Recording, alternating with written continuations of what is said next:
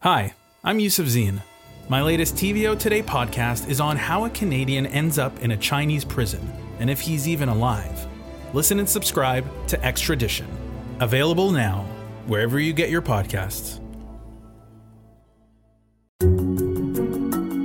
For more in depth perspectives and interesting stories, sign up for our daily newsletter at tvo.org/daily. When emergency legislation shuttered businesses across the province, restaurants and the people who run them and work in them were among the hardest hit. And while retail and other businesses began to return, food service still faces serious limitations. Now, with cases spiking and the end of patio season approaching, what are their prospects for survival? Let's ask. In St. Catharines, Ontario, Tamara Jensen. She is co owner of the restaurant Dispatch and in Leslieville, in Toronto's East End, John Sinopoli, executive chef and owner of the Ascari Hospitality Group. And we are delighted to welcome you to, to TVO tonight. John, good to see you again. You were on a few months ago. And I just want to, to set up our discussion here tonight, uh, throw a few facts at, uh, at you folks who know them all too well and our viewers and listeners to get everybody up to scratch here. So, Sheldon, if you would, let's bring up this graphic. Uh, will restaurants survive this pandemic? Here we go. One out of every five jobs lost due to the pandemic was in food service. One out of every five lost jobs. In Ontario, there are still 100,000 jobs that existed in February that have not come back. An estimated 10% of food service businesses across Canada have already permanently closed due to the impacts of the pandemic, and most are still losing money and expect the fall months to be much worse than the summers. Okay, John, as I indicated, uh, you were on just a few months ago uh, telling us about how you were pulling out all the stops in order to try to innovate to keep your businesses going and your people employed. Uh, bring us up to date from when you were on back then. How are things going now? Well, now is the most critical time as we've, you know, really done our best to uh, keep engaged with our clients and our customers through patio service and through online events and and uh, online retail and in-store retail as well. But uh, as the colder weather approaches and people's appetite for coming indoors uh, is still mitigated by the pandemic, uh, you know, we're now at risk of a complete catastrophe in the industry. How do you define complete catastrophe? Well, you know, we've already lost 10 to 25% of the restaurants shuttered for good. Um, one could argue that the strongest have survived through this so far, but it doesn't matter how strong you are. Uh, at 50% of your capacity, you cannot pay your bills in our industry. Our margins don't allow for that. Uh, you know, we need aid from the federal government that is long lasting and changes in policy to liquor laws from the provincial government that are permanent so that we can have a business model that allows us to survive. Hmm. So, I mean, we're talking about 50 to 60% failure rate in the next two months as patios close. That's a catastrophe. Hmm. Tamara, I know some people in Toronto like to think of themselves as the center of the universe, but uh, you and I both know there's a lot of Ontario outside Toronto, and you're part of that. And that's why we wanted to have you on the program. So you're in St. Catharines in the Niagara Peninsula, and let's just start with this. Uh, who are your customers under normal cir- normal circumstances? So normally our customers um, are driven quite a bit by tourism. So we're uh, where we were very much a destination restaurant. Um, we actually were only a year old when everything shut down in March, but in that year we got some recognition nationally um, that brought in a lot of guests from upstate New York and all over Ontario, different provinces. So we weren't really a neighborhood restaurant. We relied a lot on tourism, which many businesses in Niagara do. All right, so the border's closed now. What has that done to your business if a good chunk of your customers used to come from upstate New York? Well, what we're seeing in Niagara is the, the folks that are going out and frequenting restaurants tend to be on the younger side. They tend to be more of, you know, the patio drinking crowd. Um, as a fine dining restaurant, that hasn't typically been our clientele. So we have tried to pivot to a more casual model. We have our patio service going. Uh, we're focusing on some really unique wines and cocktails. We've completely changed our menu to be, you know, smaller plates and just a little more casual than what we were pre-COVID. Um, so we've had to shift basically our model and and put the effort into attracting a whole different clientele now. But do I assume that all those people who might have come in from Buffalo or Lackawanna or Seneca, they're not coming anymore, I guess. Yes, absolutely, and uh, not for the foreseeable future, obviously. Hmm. Now, uh, one does notice when one walks around the downtown of Toronto and other places as well that uh, you know the patios have really been extended right out into the street. They have taken out lanes of traffic. The patios are expanded, and um, you know uh, very often you see them quite full uh, here in the capital city. What's your experience with that in the Niagara Peninsula? Uh, so we're in downtown St. Catharines, so we are in more of the, the you know the more populated area of Niagara. Um, but we're not quite in the entertainment hub of our city. We're a little bit down the street in an arts district. So our city has created uh, a road closure that um, you know really supports the restaurants. They're out on the streets with their patios. We've built a patio on the street in front of our restaurant. We're fortunate to have that space. Um, but we're actually, in a sense, competing now with the city's marketing dollars to attract local customers to our restaurant down the street. So it's been a bit tricky uh, in our case, but we have a very supportive community. We collaborate a lot with arts organizations, nonprofits, and just other businesses at our end of the street. John, what's your experience at your places with expanded patio service? Yeah, I mean it, it, was good and it was expensive. So we we uh, were able to build a patio where patios didn't exist before at one of our restaurants. We were able to expand existing patios at other at the other two locations, uh, given the the new regulations by the city, as well as with very amenable and agreeable landlords. So that was very helpful. Um, but it costs a lot of money. You know that construction is a lot of money. The, the, the umbrellas, the heaters, the chairs, all those things cost thousands of dollars. We wouldn't normally have to spend all to just kind of build up to 50, 60% of our normal sales. So we're really spending a lot for very little and basically keeping alive due to the wage subsidy and other government programs that have existed up to now.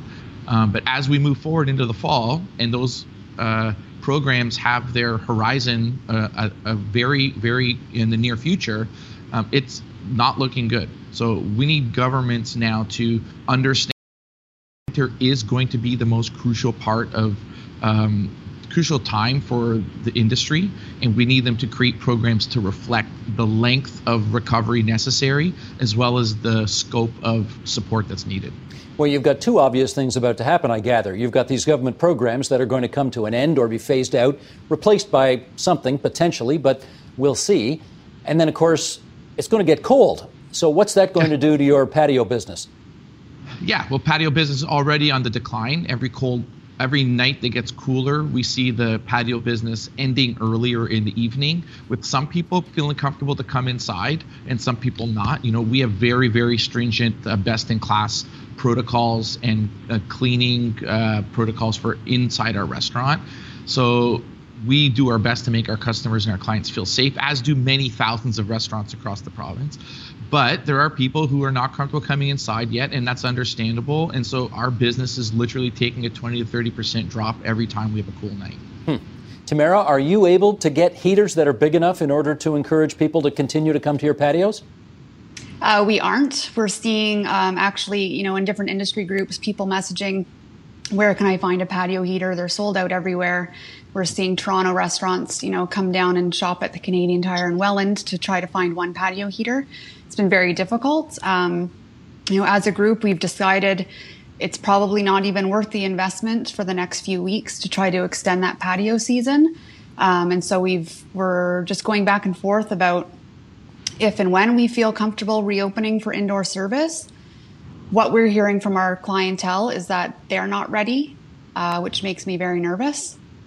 Um, but we will see as things cool down um, and obviously, we do have all of the safety protocols in place. Hopefully, we can still generate some revenue of some sort. well, John, let me put that to you because uh, actually, if I read the weather forecast properly, we're supposed to get pretty spectacular weather given the time of year we're in uh, over the next week or so. Uh, how does that figure in your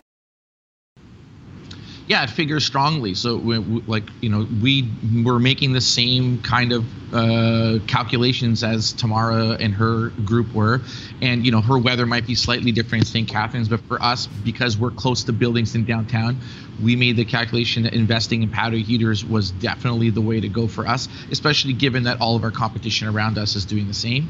Um, the warm weather coming ahead for the next week is a godsend. Uh, we're we're very grateful for it, but we know that that's a finite um, kind of situation, and it's basically a mirage that is slowly disappearing. And we need um, those who control public policy to make sure that we are in a position as good operators, as contributors to GDP, as employers of many, many vulnerable people, that we are able to survive the winter and keep our our uh, employees attached to our business. Otherwise, we have no way to relaunch. Um, so, you know, provincially that takes a different form. Provincially, that takes the form of, you know, uh, good rent policy, which means a ban on commercial evictions through the winter. It also takes a form of allowing us to improve our margins by changing the liquor laws and regulations. So, you know, Ontario is the only jurisdiction, uh, maybe with Quebec, in the Western world that requires its wholesale purchasers of alcohol to buy at retail prices. So I don't know if everyone, the public, knows this, but restaurants buy liquor, wine, and beer at the same price or more that they do in the LCBO. Um, and that's because we pay the retail liquor tax. Uh, and then we're expected to resell it at a profit. So we need the government to change that policy, just like BC did uh, uh, recently. They changed their policy. They they're giving their all of their licensee purchasers a 20% discount uh, that would change our margins immensely and really like give us the the breathing room we need um, if we're doing any sales at all to actually pay our employees and pay our suppliers. So just so I'm clear, you would like you would like a discount to purchase from the LCBO, or you would like to be able to purchase directly from the manufacturer? No. So, uh, uh, the way it works in Ontario is you, when you purchase alcohol, it all goes through the LCBO, not the store, but the LCBO distribution center. So all of all alcohol in Ontario gets taxed by the provincial government. Um, and if I'm, a licensee and I'm buying either retail or on consignment, I pay those taxes. When you purchase as a licensee, you pay a different kind of code of tax than the retail, but the numbers equal the same, or actually sometimes six percent more. So what we're asking is for a discount on licensee purchases. So if I buy alcohol for my restaurant to sell, we need to have prices that reflect that we're a wholesale purchaser of alcohol and we spend millions and millions of dollars on liquor every year and why are we still paying the same as someone who goes in and buys a bottle of canadian club at the liquor store? It doesn't make any sense. Um, but because of the monopoly of the provincial system they've been doing this for years and we've just been living with it. Well now we can't live with it. We need a, a proper system that reflects the amount of alcohol we spend and it reflects the jobs that we provide to good Ontarians on a day-to-day basis. Understood. Okay, uh, John and Tamara, thank you for that. You know, rubber where the rubber really hits the road view of things. Uh, I'd like to introduce um, another voice to our conversation now who will help us uh, sort of get a bigger picture from 30,000 feet in the air, as we like to say. So we uh, welcome from Don Mills, Ontario, in the capital city's North End, Rafael Gomez, who's a professor with the Center for Industrial Relations and Human Resources at the University of Toronto. He's the author of a book called Small Business and the City. And Rafael, it's good to welcome you back to TVO, where you've been a guest numerous times. I wonder if yeah. we could start with this. You know, eh, no one would be asking any questions if you were asking, what's the significance of the auto industry to Ontario? Or what's the significance of the forestry industry in the north to Ontario? Uh, but I'm not sure people know what the significance of the restaurant industry is to the provincial economy. So fill yeah. in the blanks. What is it? Yeah, it's it's huge, and I think one of the reasons why we don't know is because you know the old phrase that came very popular after the global financial crisis, "too big to fail." It's unfortunate, but the restaurant sector, because it's made up of largely small independent businesses, it's almost too small to save. That's not true, by the way. It, it, we have to save that sector for a variety of reasons, which I can we'll get into, or we probably mentioned some already. Um, and that's a fundamental problem of the sector. It's it's a highly competitive sector. In economics, we we use the term monopolistic competition, meaning if you're a local restaurant on a corner, you have the monopoly on that corner, and people will go to you. But in a sense, there's a lot of choice that people have as well. Next door, there's probably another restaurant that's serving something else. We enjoy that variety. We benefit from it as a society. And I think that's partly the both the strength and the weakness of the sector. In good times, that vibrancy, that dynamism, a restaurant might sadly close, but a new one enters. That dyna- dynamic system, without much government support, when you hit a crisis like this, it, it actually has a huge impact. And you know, we have tons of people who work in the sector, both as a profession and as a staging ground to gain sometimes valuable work experience. So our, our younger uh, workers that enter the labor force often find a foothold in the labor market, but also people ha- can have careers in this in this sector. So it's, it is a vital sector. It has a huge impact, by the way, on our quality of life and our health and well-being. So if you close down that sector, as public health uh, officials have been mentioning, you have a whole set of social determinants of health that actually start to weaken, right? In neighborhoods, you pull out a, a cornerstone restaurant where people meet and gather, and it's uh, it's tough going for that neighborhood. So, yeah, in part, the reason why the auto industry gets a lot of attention is it's more consolidated, it's more organized. It has large unions, it has a few large employers that can effectively lobby government. And unfortunately, the restaurant sector lags because of its structure. So, is that to say that because of the nature of the way the restaurant business operates in our economy, it, yeah. it, it is. Um, it is by its nature, yes, more susceptible to pandemic problems, that kind of thing? I, I think so, but it doesn't have to be that way. We, we can always take these moments to reimagine and reconfigure the sector. For example, in countries, we'll just take two that are in continental Europe, Germany and Sweden, they have slightly different models. In Sweden, it's a highly organized society. It's very competitive, very dynamic economy, but it has high levels of unionization that penetrate everywhere, not just in auto, but in sectors like restaurants. Most restaurants have a union and a collective agreement. Now, you say, well, that could harm businesses, right? Not really, because it gets to the point made earlier. Good businesses want to keep their workers attached, and you want to train and you want to create a whole cycle of, of, of promotion and keep the labor and capital relationship going. So in Sweden, they managed to have more voice, political voice, almost as much as larger sectors like auto. And in Germany, they use a slightly different model, whereas they take the whole sector and say, well, we're not going to apply a common labor standard to each sector because each sector is different. So what we'll have is sectoral bargaining. So in the same way that Ontario has employment standards law that seemingly is, is sort of built for everyone, but then for no one because everyone wants to claim exemptions because the labor law doesn't fit them. In Germany, what you'd have is the restaurant sector bargaining a set of employment conditions for those workers and that industry. And it, and it doesn't have to just be in labor, it can be with regards to other aspects of public policy, like the one just mentioned regarding alcohol sales. It's clearly unfair, has been for a long time. It wasn't noticed when there were good times and the restaurant sector was booming, but you get hit with one of these shocks, and it's evident that the sector therefore needs a little more organization, a little more structure, and a little more support um, at the industry level. So you need a strong industry association, and I think you need partners with workers. And I think we have to start looking at different models in which workers can be a little more organized, a little more protected. Uh, okay, well, let me put that to Tamara. You, have you, heard what uh, Professor Gomez has had to say about that.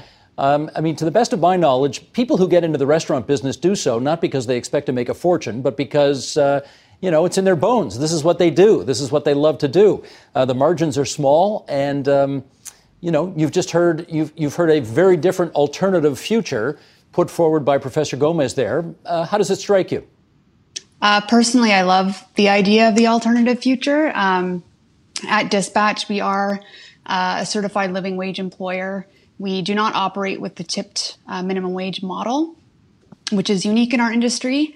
Um, it's very, very important to us that our team is paid as professionals. They're paid fairly. They're paid equitably.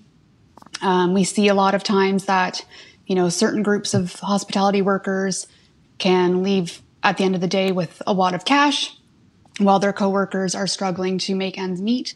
Um, and so the equity piece of that is huge. But just in general, um, it would be amazing for our industry to be more unified, more united, and have more power so that as a restaurateur, we can actually charge enough to have a sustainable business that pays our staff fairly, that pays our suppliers fairly, and that feeds the whole production and supply chain. Um, you know, in Niagara, we're surrounded by wineries who are struggling. and um, you know addressing the taxation issues would be huge for that sector as well. Hmm. So it's all interconnected, um, and our point of view is that we we want to do everything that we can to make not just our business sustainable, but to make the whole industry sustainable. And as it stands now, when restaurateurs try to, you know, charge enough to survive, the public perception is that they're being greedy, they are, you know, not trying to save and provide value. And so having, uh, giving more power to our industry would go a long way with strengthening things so that if and when we are faced with another disaster such as COVID, um, we're a little bit stronger to get through. John, what's your read on that? Yeah, I, I, couldn't agree more. I think that uh, this crisis has obviously uh, peeled back the layers that ex- and expose a lot of the dysfunction in our industry, a lot of uh, ways, not only in which the industry is treated, but as Tamara mentioned, as a, a large sector of our employees have been have been treated uh, based on the the problems in the system in which we we work. Um, we need to fix all of that. It's it's a huge undertaking, and it's even more challenging during a pandemic. You know, we're focused on making sure that we get through this so that we can make these changes. We've begun to make some of these changes in our own company, as Tamara has uh, in hers. Uh, it's important that your team and your staff know that you are on their side all the time, and and uh, at the same time, if you're not around to do it in, in the spring, uh, it, will be all for naught. So um, I think that you know we need to make sure as a group we continue to put pressure on the government to change policy that will support us. At the same time showing them that we are a mature uh, productive grown-up industry where we treat our teams properly and we um, you know are productive members of the economy. And we're not just fly by night neighborhood restaurants. Like you know just because you know tamara and her partner have a 50 seat restaurant in niagara it doesn't mean they're not as effective to their local economy in developing gdp and developing a community as a huge restaurant group in toronto um, and I think that that's the challenge with our industry. We have 90,000 CEOs across the country instead of five, and yeah. uh, you know that uh, at creating structure to organize that many individuals is a massive challenge. Well, Tamara, I wonder if you know. Uh, uh, uh, I'll, I'll come back to that expression that. Um, that Rafael Gomez just used a little while ago. It's not that you're too big to fail, it's that you're too small to save. There are there are so many of you out there and it's not like government can just go and, and sort of purchase a, a piece of the action as the way they could in GM or Chrysler's case. Uh, with 90,000 restaurants out there, the government's not going to go out and buy 90,000 restaurants. But I wonder if you can make the case, you know, somehow coffee shops, a bunch of them, made the case to the public that it's actually worth spending six bucks for a cup of coffee because look at the atmosphere, look at the ambiance, look at this, it, it's become a meeting place. And I wonder if you can make the same case to your customers that uh, it's worth spending more money to come and patronize our restaurant because of the way we treat our people, because of the atmosphere, because of, because of, because of. What do you think? Absolutely. And, you know, our team does a fantastic job of that already. And our guests are incredibly supportive, and we couldn't be more appreciative of that. Um, but it goes beyond us. There's always you know, there's the Tim Hortons down the street. There's the cheaper eats models that are very accessible and very available. Um, so that that's always going to be kind of a a struggle. Um, I always like to say that for some reason the restaurant industry is treated as uh, every option is kind of comparable. But if you look at any other consumer experience, for example, retail fashion, it's quite clear that you know, a, a $6 sweater is different from a ethically su- sustainable, uh, handmade kind of garment. Um, so it's something that our industry has struggled with for hundreds of years, basically, is conveying that value. Um, so it's something that we've thought about quite a bit. Prior to COVID, we operated largely as a tasting menu experience. And so our customers would pay one fee, come in and have that experience and it wasn't just a price next to a menu item. Uh, something that we find is when you look at a menu and see that you know a steak is $45 as a consumer you think well i could just go to the grocery store and buy a steak and prepare it for much less than that But the messaging needs to be that restaurants aren't just about a piece of food on a plate. It's about the professionalism. It's about the ambiance, the experience, um, the music, the decor, the location. All of those things go into a dining experience. Um, and so I think personally, as a communications professional, I think a lot of it comes down to the messaging. And even right now, the messaging that uh, is pretty prevalent that, you know, tipping generously will help the restaurant industry. The reality is, is that tipping generously does help a segment of the restaurant industry, but it doesn't ensure that those restaurants will be around to employ the servers that you're tipping generously. Understood. So the messaging, yeah, should be should be different. Okay, we're down to our last couple of minutes here, and Rafael, let me get you to gauge, in your view, how useful slash helpful you think uh, the government's federal and or provincial response to helping this sector so far has been. Well, it's like I said, I think the, the sector has missed a lot of um, attention from government, and I think they've been sort of sidelined. And I think it's it's sad because as we learned more about this this uh, virus and the pandemic and how it spreads, actually the restaurant sector uh, could be a vital role in returning us to some version of normalcy, and actually could have a very powerful and positive uh, health benefit. And we talk about social determinants of health. That's an area that public health uh, professionals talk about, less so the medical profession, which kind of looks at the intricacies of the virus and what it does to us. And I think the preponderance of public policy attention has been veered towards the medical model, protecting our hospitals. But look what happened in that kind of version of sort of staving off the virus. We left unprotected, say, our care homes. In the same way, we need a more public health lens that looks at the totality of what brings us health and well being. Restaurants play a vital role. Our main streets and the businesses that inhabit it there are reasons why we have healthier cities and healthier populations. If you do it in a structured way, knowing how the virus can spread amongst people, um, and your staff are checked. This is a way in which we can preserve the public space and socialization, which is critical to maintaining our health as a society. So I think the restaurant sector, if it had this more organized pre-pandemic, more organized voice that had a voice for labor, had a voice for for the restaurant owners, it could have kind of made the case and perhaps aligned itself with those other other voices. It's still not too late. I think we are learning more and more that actually structured environments are actually better places for us to spend our time. Uh, it's a safer place, uh, and I think that's where we need to pivot to use the uh, the, the, word of the of the COVID um, 2020 uh, epidemic. If we could pivot that way, this would actually help the restaurant sector. It would bring to light the importance of the sector in terms of its employment. It regenerates so much money locally because who does the local restaurant employ to do their accounting? A local accountant and who would do their legal service? A local legal uh, professional. It's a really resilient um, um, sector for local economies. And just one last piece Vancity from out in uh, Vancouver, which is a, a, credit union, a local credit union that invests in, in local communities, they did a study across Canada of several neighborhoods.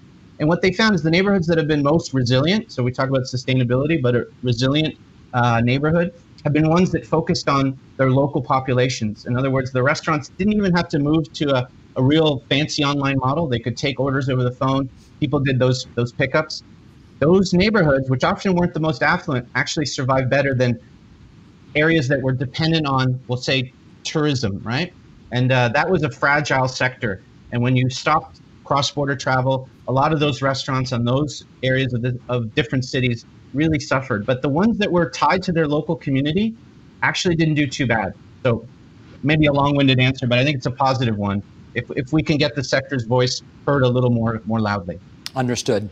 Uh, Tamara Jensen, John Sinopoli, Rafael Gomez, great of all of you to spend some time with us on TVO tonight, and in particular to John and Tamara. Good luck out there, okay? Thank you, Thank Steve. you. The Agenda with Steve Paikin is brought to you by the Chartered Professional Accountants of Ontario. CPA Ontario is a regulator, an educator, a thought leader, and an advocate. We protect the public. We advance our profession. We guide our CPAs. We are CPA Ontario. And by viewers like you. Thank you.